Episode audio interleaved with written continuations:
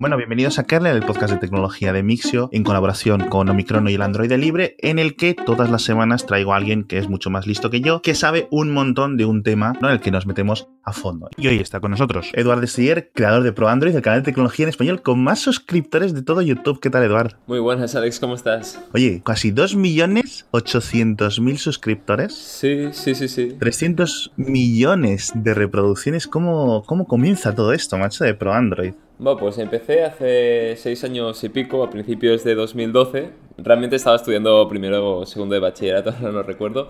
¡Madre mía! Sí, sí, sí, sí. y, y, estaba bastante aburrido y tal en casa y era un friki, bueno, sigue siendo un friki del copón, pero entonces tenía más estética. O sea, es que ahora tengo el cabello corto, pero no mires los primeros vídeos del canal porque dan bastante vergüenza ajena. Pero. No, no, no, no solo los voy a ir a buscar, sino que los voy a poner en las notas del episodio. Madre qué troll. No, pues sí, sí, sí. Básicamente por aburrimiento, básicamente como no tenía acceso a muchos móviles ni nada. Tenía un, un, Galaxy Ace, que visto en perspectiva es un móvil un mm. poco truñito. Pero en ese momento yo estaba, vamos, era mi primer Android y estaba encantadísimo y le hice de todo. Lo ruteé, que era una versión de Movistar que costaba muchísimo de encontrar, hice el vídeo, eh, personalización sobre todo, de ahí empezó el canal y aquí estoy. Que aunque sí que por ahora al menos sí que tiene más suscriptores, de visitas tengo que decir que hay varios que tienen ahora mismo eh, más visitas, que también suben más vídeos, con lo cual siempre relativo a eso de el mayor canal Android, para mí ahora no soy yo, porque por ejemplo, yo que sé, topes de gama otros eh, tienen más visitas y se merecen para mí también esa, esa posición. Qué hombre, qué honesto, qué, ¿no? qué, qué agradecido. Ay, que no te lo he dicho. Muchísimas gracias, por cierto, por invitarme al podcast, tío.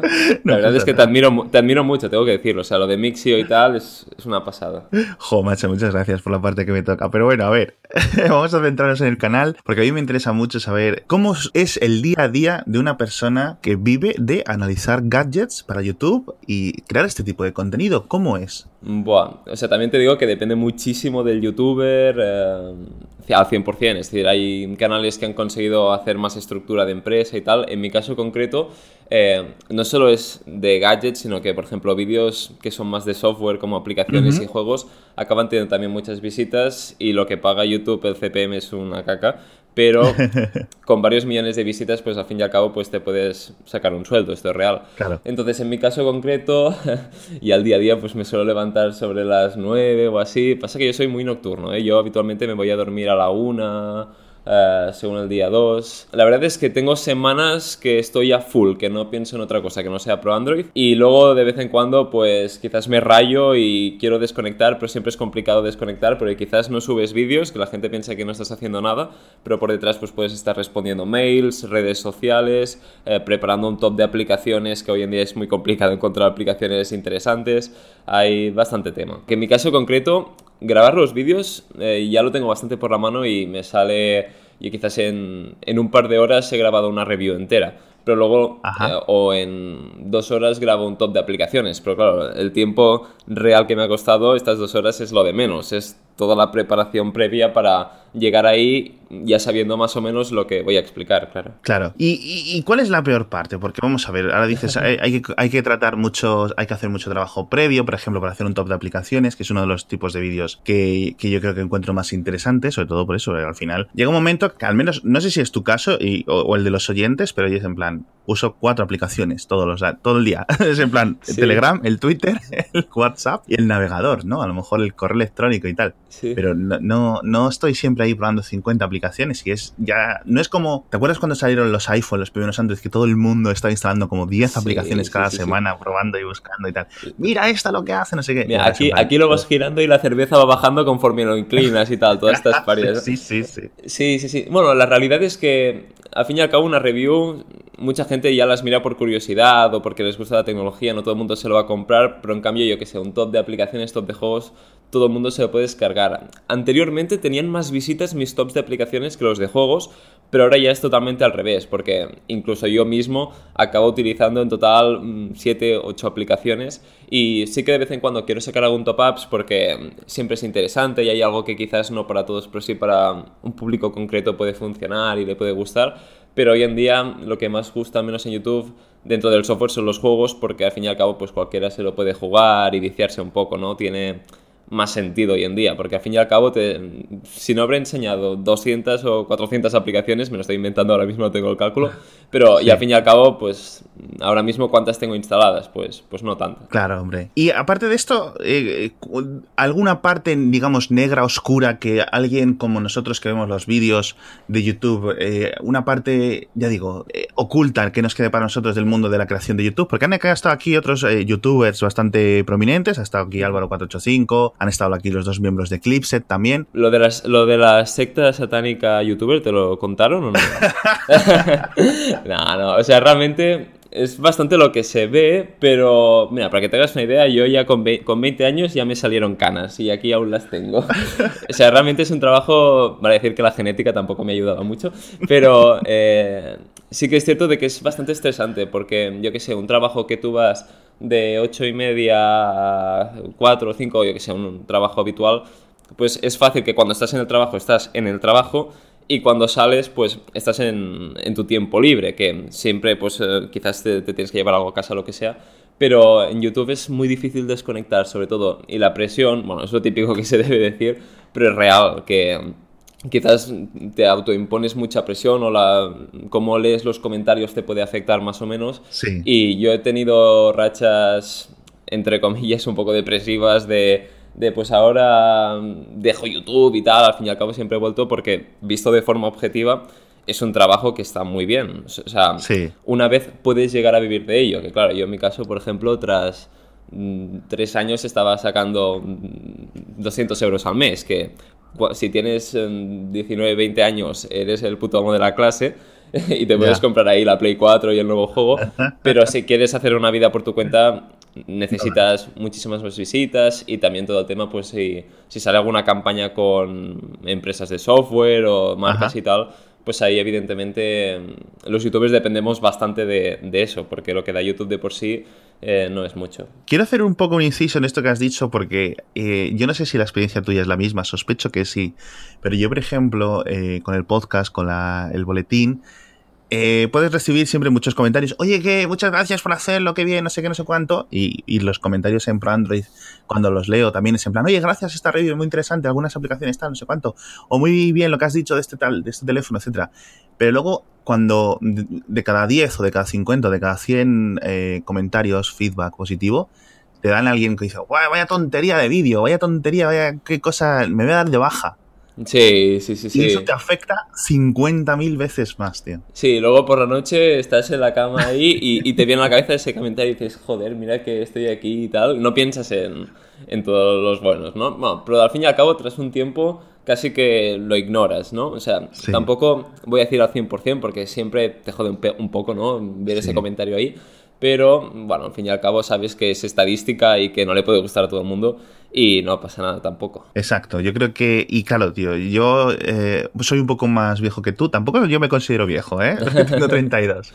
Ah, Pero sí es cierto que, que jolines, eh, cuando estás trabajando tú, eh, estás llevando adelante un proyecto, digamos, que no tienes nadie por encima, ¿sabes? Que se coma o que te haga de, de quitanieves, para quitarte todo este rollo, que caiga todo el peso sobre ti es un, un esfuerzo mental e intelectual constante que yo creo que, sobre todo alguien tan joven como tú, que, te lanzas al mundo del Internet, que es un mundo tan chungo y tan lleno de, de, malajes y de mala gente, tío, que bueno, puede ser, la verdad es que me alegra mucho que sigáis adelante porque es que algunos días seguro que es para mandar todo al carajo. Sí, sí, sí. Y una cosa también que nos pasa a muchos youtubers, hay de todo, ¿eh? Pero muchos somos bastante jóvenes y, y, es real que, o sea, yo por ejemplo había trabajado ayudando a mis padres en su negocio y tal, pero que en nuestro caso ha sido nuestro primer y único trabajo. Entonces muchas veces nos falta con qué comparar y a veces puedes pensar, hostia, pues casi que yo preferiría un horario de oficina y luego ya tener la mente limpia. Pero luego, por ejemplo, si lo ves con un poco de perspectiva y conoces historias o gente de mi edad que está en, situaciones similares, pero luego eh, tienen problemas con el jefe y tal, pues también te ayuda un poco a, valorarlo, ¿no? O sea, realmente no, me puedo quejar lo más mínimo. O sea, está, está muy bien. Bueno, y tienes una reputación, al menos, eh, no sé si en general, pero al menos conmigo, de ser muy sincero con los fallos de los terminales, con las partes, digamos, negativas de muchas de las cosas que analizas, las aplicaciones, de los gadgets, etcétera. Eh, ¿Crees que hay mucha, vamos a decir, eh, templanza, vamos a intentar no enfadar a los fabricantes para poder mantener una relación medianamente decente por parte del mundo de las reseñas en general, no solo en YouTube, sino a lo mejor en, en la web, la gente que hace reseñas en páginas web, etcétera? ¿O crees que hay que ir un poco más a saco y realmente tu trabajo es eh, revelar al posible comprador, al futuro comprador, oye, si te vas a comprar esto, ten en cuenta que le ocurre esto, esto y esto, ¿no? Bueno, o sea, como todo yo creo que es un poco un equilibrio, o sea, sí que he hecho algunos vídeos más directamente de no te compres el tal porque he cogido un móvil y he dicho, esto no lo puedo recomendar. Yo que sé, como el Sony Xperia XZ2 que se inventó un poco de pollo porque muchos fanboys de Sony, eh, tío, eres un hater y tal. A ver, no, yo espera, es que... espera, espera un momento, Eduardo. O sea, ¿hay, ¿hay, fanboys de Sony. No, no, no. O sea, no es solo que lo haya, sino es que son los peores de forma 100% oficial. De verdad. Sí, sí, sí, sí. Dices, no, no son muchos porque Sony tampoco es que ahora mismo sí. se coma mucha parte del mercado. Pero son peores que, bueno, no voy a decir que los, bueno, que los de Apple, obviamente. Pero, o sea, sí, sí, sí, muy heavy. Y, a ver, pero también te digo, lo cierto es que muchas veces pues alguna marca me ha prestado un móvil y lo cierto es que si quieres, en cierta medida, ¿no? Pues mantener la relación, acabas diciendo mm, lo que quieres, aunque sí que es cierto de que muchas veces quizás pues no es que lo maquilles un poco, pero quizás no eres tan duro y tal, o sea, esto de forma oficial lo hacemos en todos los canales prácticamente, pero al fin y al cabo yo creo que acabas transmitiendo pues... Eh, entre líneas como mucho, si no, pues tu opinión real. Yo sí que intento ser lo, máximo real posible o, 100% real, pero tampoco creo que en líneas generales em, se vaya por ahí recomendando móviles que no son recomendables ni, nada de esto. Exacto, yo creo que eh, lo que necesitas darle a un suscriptor, ¿no? No sé si estás de acuerdo conmigo, es al menos que cuando tus opiniones sean justificadas, tanto para lo bueno como para lo malo, porque le puedes criticar algo que no es criticable, y, luego puedes alabar algo que no realmente sea bueno y al final el suscriptor o el que está viendo los vídeos durante meses, durante años, dice, pero este tío, ¿de qué va? Sí, claro, y lo último que quieres es que tú parece que estés recomendando un móvil, luego alguien se lo compre y, te, y odie eternamente desde su casa en plan, cabrón, eh, ¿por qué me recomendaste esto? No, obviamente no. Y bueno, ¿cómo es, ¿cómo es la relación con las marcas? Es decir, esto es yo creo que una cosa que le interesa a todos los oyentes. Es decir, no quiero que me cuentes todos los entresijos, pero eh, ¿cómo es, cómo alguien sale como tú del instituto, bachillerato, empieza su canal y dice, bueno, hola eh, Samsung, hola Sony, necesito ir a vuestros eventos, necesito ir a vuestras presentaciones o cómo funciona todo esto, hmm. cómo es el salto. Sí, en mi caso tardé aproximadamente como quizás un año y medio en enviar el primer mail a, a quien fuese y en realidad los primeros, las primeras empresas con las que hice colaboración fueron tiendas chinas, rollo Gearbest o Focal Price, que es una típica que había en ese momento hace cinco años que me empezaron a enviar gratuitamente pues móviles chinorris de esa época eh, antes de que se pusiesen tan de moda, ¿no? Ahora lo que no es Xiaomi y tal ya se ha ido un poco para abajo, pero en esa época que estaba empezando a subir, pues ahí empecé a hacer las primeras reviews y luego dije, a ver, venga, va, no me cuesta nada crearme un mail y de hecho, proandroid.com, la página web, ahora mismo funciona bastante bien como página web y todo, pero reconozco que la, abrí un poco de postureo y para conseguir el, dominio y el arroba proandroid, ¿sabes? Para que quedase guay. Y de ahí empecé a, Durante más o menos tres veces en la historia he enviado mails masivos a todas las marcas en plan, a ver, que caiga lo que caiga. Hola, ¿qué tal? Soy Eduardo de Pro Android, un canal de YouTube, hacemos análisis y tal, a diversas marcas. Y poco a poco, a ver, mi, situación actual con las marcas es bastante estándar, por decirlo de alguna forma. La mayoría me invitan a eventos y tal, aunque no colaboraciones mucho más allá pero para mí ya está bien porque al fin y al cabo como youtuber pues lo que más valoras es tener acceso rápido a los dispositivos a analizar, que eso da muchísimas visitas y también quedas guay de cara a los seguidores y tal. Y ahora mismo con la gran mayoría de marcas puedo decir que tengo una relación muy cordial de sale nuevo producto, hola, ¿qué tal? Invitación a eventos, ahí das dos besos a, a las relaciones públicas de las marcas y tal, con lo cual eh, no me puedo quejar, está simplemente correcto. y una cosa que haces, que creo que no hay otros youtubers, al menos en España o en español, que lo estén haciendo, es que llevas muchos terminales a un laboratorio donde tú y un experto los desmontáis, los destripáis enteros, luego los volvéis a montar y explicáis a los eh, suscriptores, a la gente que está viendo el vídeo, oye, mira, pues esta pieza hace tal y esta pieza es así y está bien, está mal, o esto es un poco un desastre, esto es una ñapa, esto está muy bien diseñado, ¿no? Esta, esta idea, ¿cómo surge? Pues esta idea no me voy a apropiar del mérito porque no lo tienen. Literalmente estaba en casa, recibí un mail, lo miré y era de, un taller de reparación que se llama Alertafon, tampoco es para hacer publicidad de aquí, pero son muy majos.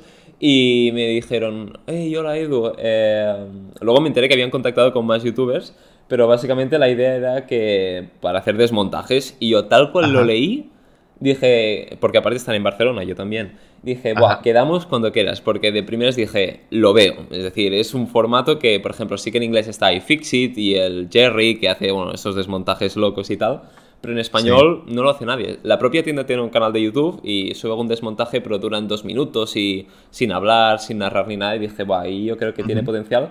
Y al cabo de una semana ya estábamos subiendo el primer desmontaje, que si no recuerdo mal, fue el del Galaxy S8, el cual lo petó bastante. O sea, realmente es una colaboración que es ideal. O sea, ni me pagan ni yo obviamente les pago. Es un win-win total, porque al fin y al cabo ellos consiguen bastante publicidad gratis y yo pues también obtengo un contenido que al menos a mí personalmente me gusta mucho porque aparte de ser único le metemos ahí más chicha de, por ejemplo, si desmontamos el Pixel 3 XL, lo comparamos y vemos ahí las diferencias en directo con la generación anterior para ver lo que ha cambiado y demás. Con lo cual creo que es, no sé, un contenido que mola bastante y poco visto. Sí, no, es el, el, unboxing definitivo. Es decir, no solo abres la caja, sino que abres el dispositivo. Total. Y además que, eh, por lo que veo, ¿no? Cuando veo, veo la lista de, de vídeos últimos, eh, tienes, estos son de los vídeos casi más vistos. O sea, que hay un interés muy fuerte por este tipo de contenido. Sí, depende bastante del desmontaje y del móvil, pero varios han disparado bastante de visitas. Y no solo de suscriptores, sino que de vez en cuando miro las visitas que tienen vídeos anteriores y de repente habitualmente, los top juegos porque se posicionan y de ahí cogen visitas, y algún desmontaje que quizás se había quedado en 100.000 visitas, de repente tiene 300.000. Y digo, hostia, qué bien. Sí. Sí, sí, sí. Mm, quizás las deben recomendar, entiendo, por, por YouTube o, la gente lo busca, no tengo ni idea. Pero sí. son de mis vídeos favoritos. Y Andrei, que es el que realmente los desmonta, es decir, yo voy hablándole y preguntando y tal pero ese chico también es, es, un crack. Se parece mucho a Brad Pitt, de hecho le dicen el Brad Pitt de, de las reparaciones. Y sí, sí, salen, salen vídeos chulos. Qué bueno. Oye, hay muchos oyentes ahora mismo que están pensando, oye, si este chico lo empezó con, con 18, con 19 años, ¿no? El canal, eh, y son también muy aficionados a la tecnología, como eras tú o como sigues siendo tú. Y yo creo que todos lo hemos pensado en algún momento. O sea, yo, a mí se me ha pasado por la cabeza, ahora ya no tanto, porque ya sé lo que realmente cuesta y el trabajo que son y las horas y digo, uy, muchas horas para hacer esto. Pero, ¿qué consejo darías a alguien que dice, mira, ¿sabes qué pasa? Me voy a montar mi propio canal de YouTube de tecnología, voy a contar, voy a analizar móviles, los voy a destripar. ¿Qué consejo le darías a alguien que quiera empezar ahora mismo en YouTube a hacer algo parecido? Pues principalmente dos cosas. La primera, que haga lo que sea que haga, que lo haga de forma diferente, porque para hacer lo mismo la gente ya está habituada a los youtubers que habitualmente ve. Entonces, hacer más de lo mismo no tiene mucho sentido, coger algo especial. Y segundo, sobre todo, ser constante, porque YouTube no es que empiezas, subes 10 vídeos y ya vas a tener mil visitas por vídeo, que parece poco, pero es que no las vas a tener si acabas de empezar. Es decir, necesitas paciencia y ser constante sobre todo, porque incluso quizás tienes un millón de visitas, que parece mucho, pero a nivel de ingresos no, te da para vivir, y quizás baja a 300.000 y dices, Buah, pues no, puedes seguir metiéndole caña, cambiar un poco el formato y de ahí ya pues, pues sigues por arriba.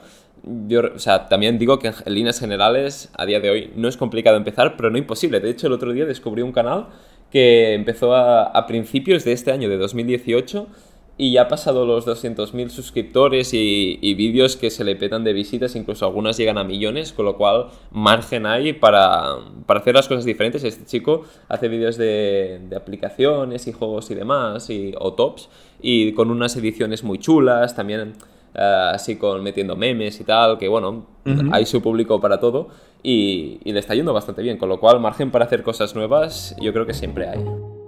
Bueno, y tenemos que hacer ahora una pausa para comentar el patrocinador de esta semana que es BQ y en su tienda online en bq.com están celebrando los White Days con la mayoría de sus teléfonos móviles con descuentos de hasta el 20% que no está nada mal. Puedes ahorrarte, por ejemplo, 80 euros en muchos móviles de BQ sin despeinarte.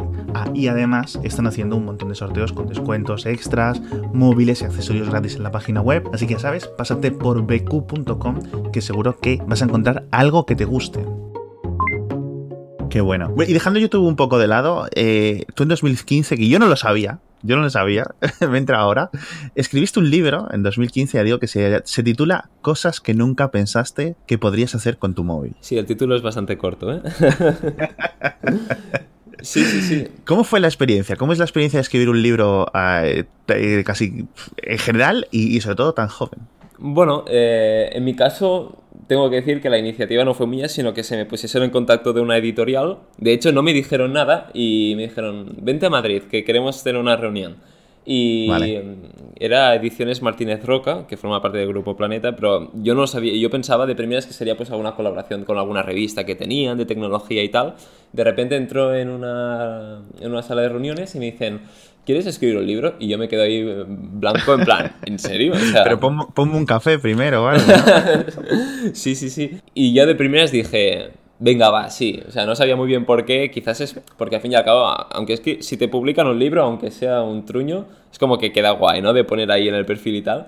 Y dije, bueno, va, creo que se puede hacer algo chulo. Y de hecho ellos me dijeron ya de primeras que se nota que habían hecho... En ese momento estaban haciendo bastantes colaboraciones con youtubers. Fue el año...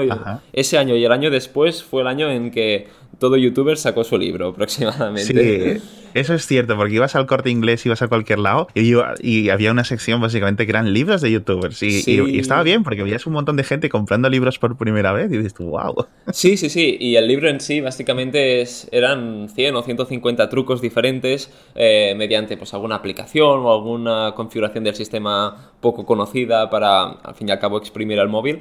Y el libro en sí fue bastante bien. O sea, se sacaron tres ediciones y una en Argentina. Y, me enteré de la Argentina porque un suscriptor me pasó una foto por Twitter, luego les pregunté y me dijeron, ah, sí, te queríamos decir, hace medio año sacamos una edición en Argentina. Y yo, ah, muy bien, gracias por avisar, ¿no? Sí, sí, sí, sí, sí, un poco así. Que realmente fue un, fue un libro que el, el, primer mes hizo bastante boom y luego que, porque claro, fue cuando pues yo también lo anuncié por el canal y tal, y luego pues ya dejó casi prácticamente de, de tener ventas. Pero bueno, al menos el, el, primer boom fue, fue bien. Creo que, creo que se vendieron alrededor de 4.000 o, así, que tampoco... Bueno, es que tampoco sé con qué compararlo, pero... No, no, eh, oye, eh, comparado con lo que venden muchos novelistas que llevan, digamos que, que, que tienen muchas más canas que tú, 4.000 libros no está nada mal, ¿eh? Considerando gente de renombre, te estoy hablando de, de gentes con premios Planeta, que sacan el libro, y si no hay mucho bombo, raro es que pasen de las 20.000, ¿eh?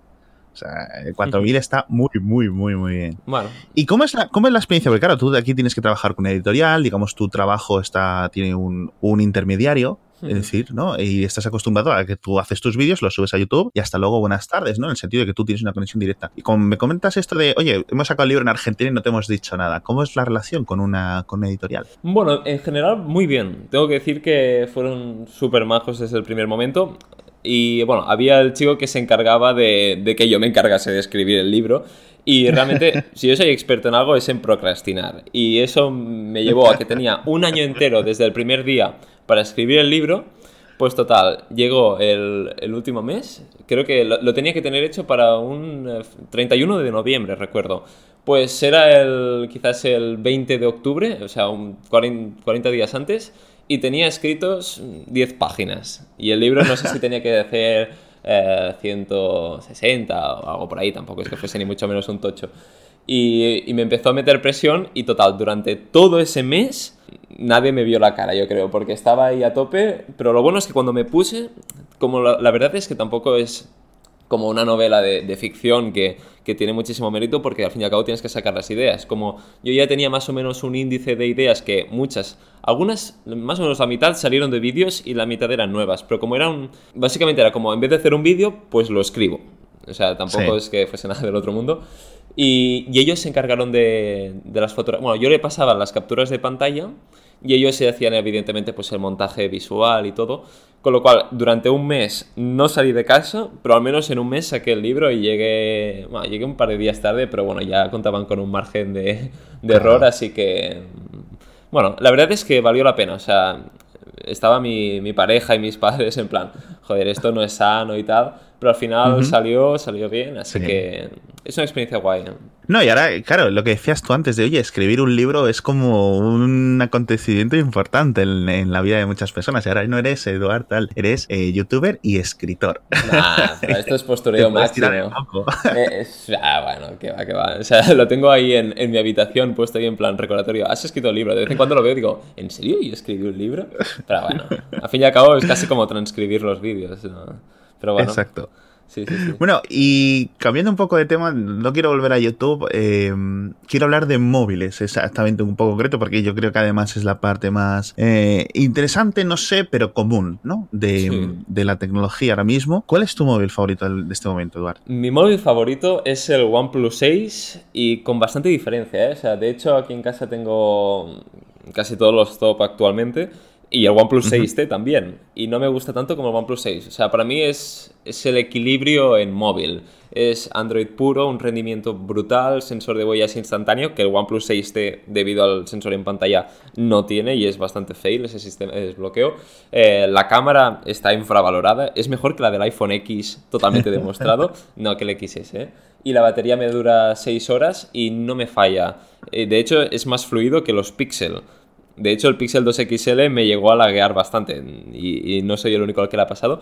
Y los OnePlus, de hecho, tuve el One, OnePlus One, el 2 no me gustó, tuve el 3 y el 3T, el 5 no, ni el 5T tampoco, y este 6, eh, desde que lo tengo, yo estoy encantadísimo. He estado en otros como el S9 Plus, el Pixel 2 XL y demás recientemente, o a lo largo de, de este último año, y cada vez que volvía a OnePlus era como, vale, esto es bueno. No es perfecto, ni es la que tiene mejor cámara ni nada, pero en global es para mí es ideal. Sí, yo creo que es, eh, que es un buen equilibrio, lo hemos comentado en otros episodios de Kernel y, y, la verdad es que tiene muy muy buena pinta. Te iba a preguntar, digo, ¿cuál es tu móvil favorito? Pero ¿cuál es el que el móvil realmente que usas? Pero ya me ha quedado claro que también es el OnePlus 6, o igual, porque hay mucha gente que en plan, ah, mi móvil favorito es el HTC, o el Huawei Mate no sé cuánto, o el iPhone tal, y luego no lo usan, luego usan otro, ¿sabes? En plan, bueno. no, no, en mi, en mi caso lo uso. Y además es eso, es decir, es fácil de recomendar porque para mí no solo no es únicamente el mejor en términos globales, sino que no es el más caro. De hecho, vale bastante menos que, que el Mate 20 Pro y el iPhone XS Max. Con lo cual, para mí es una recomendación súper clave. Dentro de la gama alta, ¿eh? Ojo, luego hoy en día ves eh, por 190 euros en Amazon un Xiaomi Mi A2 y dices, cuesta recomendar otra cosa o gastarse más pasta, pero dentro de esta gama. Oye, para acabar, ¿qué te parece esto de Xiaomi en España? Ahora, por ejemplo, están abriendo casi seis tiendas por semana. Yo creo que sí. Es una barbaridad. ¿Qué, te parece esto, tío? Este fenómeno. Bueno, pues a mí me sorprende bastante porque cuando Xiaomi lo empezó a petar en serio, quizás hace mm, cuatro años, que no estaba aquí de forma oficial, pero que ya en tiendas de importación la gente empezaba a comprar, ¿no? El, el Mi 3, sobre todo, Mi 4 y tal. Yo pensé, Va, eso está muy bien, pero si algún día quieren llegar de forma oficial a, Occidente, por decirlo de alguna forma, o a España, no se van a comer un rosco porque entre impuestos y demás, pues ya se les va a poner el mismo precio que Samsung y tal. Y estaba totalmente equivocado. De hecho, es flipante la, poca diferencia de precio que hay entre a lo que se puede comprar de forma oficial, por ejemplo, en Amazon. No quizás tanto el precio oficial en tiendas de, de Xiaomi, pero en Amazon, que al fin y al cabo tienes la garantía eh, ha bajado de precio de forma abismal y prácticamente hay 15 euros de diferencia con las tiendas chinas, por o 20 o 30 según el modelo, pero al fin y al cabo te ahorras las aduanas, que, eso te acaba siendo más caro y tarda más en llegar. Muchísimo mejor comprar de forma local. Y yo creo que Xiaomi lo está haciendo muy bien. Sí que van con unos márgenes de beneficio muy bajos, pero cada vez, incluso literalmente, mi tío que tiene, creo que tiene 55 años y no tiene ni idea de tecnología, me preguntó por un Xiaomi de la nada. Y yo dije, wow, ¿cómo lo conoces? Sí, porque me lo ha dicho un amigo y tal. O sea, yo creo que, que, lo están haciendo muy bien y sobre todo, a mí mi UI, por ejemplo, creo que está bien y es fluido y tal, pero no tendría un móvil con mi UI. Y sin embargo, los, los Mi A2 y Mi A2 Lite, que tienen Android puro, para mí son una recomendación buenísima. ¿Y qué te parecen los fans? de Porque comentábamos antes hablar de los, de los fans, de los forofos, de los entusiastas de Sony y de los de Apple. ¿Qué te parecen los de Xiaomi? Bueno, eh, sí que sé que hay algunos fans de Xiaomi que son ultra fans, pero bueno, yo qué sé, mientras que si alguien es fanboy de los móviles Sony a día de hoy no lo acabo de entender, al menos con los de Xiaomi lo puedo entender, porque al fin y al cabo pues hacen productos que están muy bien. No sé, yo no he tenido problemas con, con fans de, Xiaomi, por ejemplo. Sí que es cierto que cada vez que abren una tienda, ¿no? Parece eso que, que estrenen ahí el, el, nuevo iPhone en los momentos gloriosos de iPhone, que ahora parece que ya no se pesan tanto las Apple Store. Pero bueno, no, también es cierto que regalan cosas y tal, con lo cual hay otros motivos. Pero lo veo bien, lo veo bien. Al fin y al cabo contribuye un poco, ¿no? A que otras marcas también reduzcan un poco los precios. Claro, eso es que eso al final es excelente y al final es eh, competencia, libre mercado, ¿no? Y que más o menos cada uno, oye, mira, eh, tampoco es como si el resto de empresas fueran hermanitas de la calidad. Ya, ya. Pero bueno, Eduard, muchísimas gracias por estar en Kernel con nosotros. Buah, mira, me habías dicho que ojalá durase esto media hora y lo estoy viendo que dura media hora justita, ¿eh? O sea, perfecto. Oye, es que los tiempos hay que tenerlos controlados, tío. Lo llevas muy guay, tío. Pues nada, muchísimas gracias a ti por invitarme, me lo he pasado genial. ¿eh? Bueno, y bueno, ya sabéis, todo el mundo podéis seguir a Eduard en su canal de YouTube, buscáis Pro Android, en Twitter buscáis arroba Pro Android, también le podéis seguir, que está muy activo y siempre estás ahí charlando y comentando cosas. Y yo creo que le podéis ir a poner eh, suscripciones, a poner la campanita, ¿no? ¿Qué es lo que decís los youtubers ahora? Bueno, pues eh, yo ahora mismo cambié recientemente el final de los vídeos. Siempre decía, hasta que el vídeo espero que te haya gustado y como siempre no olvides apoyar a la comunidad con tu like y demás, pero ahora he centralizado en una cosa que tiene más éxito, que es lo de la campanita, que es eso que te notifique y que funciona bastante bien. Yo digo, así que hasta aquí este vídeo y no olvides suscribirte y activar la campanita para no perderte nada de la mejor tecnología. Así es como despido ahora. sí, sí, voy variando también para... Ah, y a partir de ahora acabaré los vídeos diciendo siempre buenas noches. Y ahí se corta el vídeo. Esto lo quiero empezar a hacer, que mola bastante. Bueno, pues muchísimas gracias de nuevo por estar aquí y adiós. Buenas noches.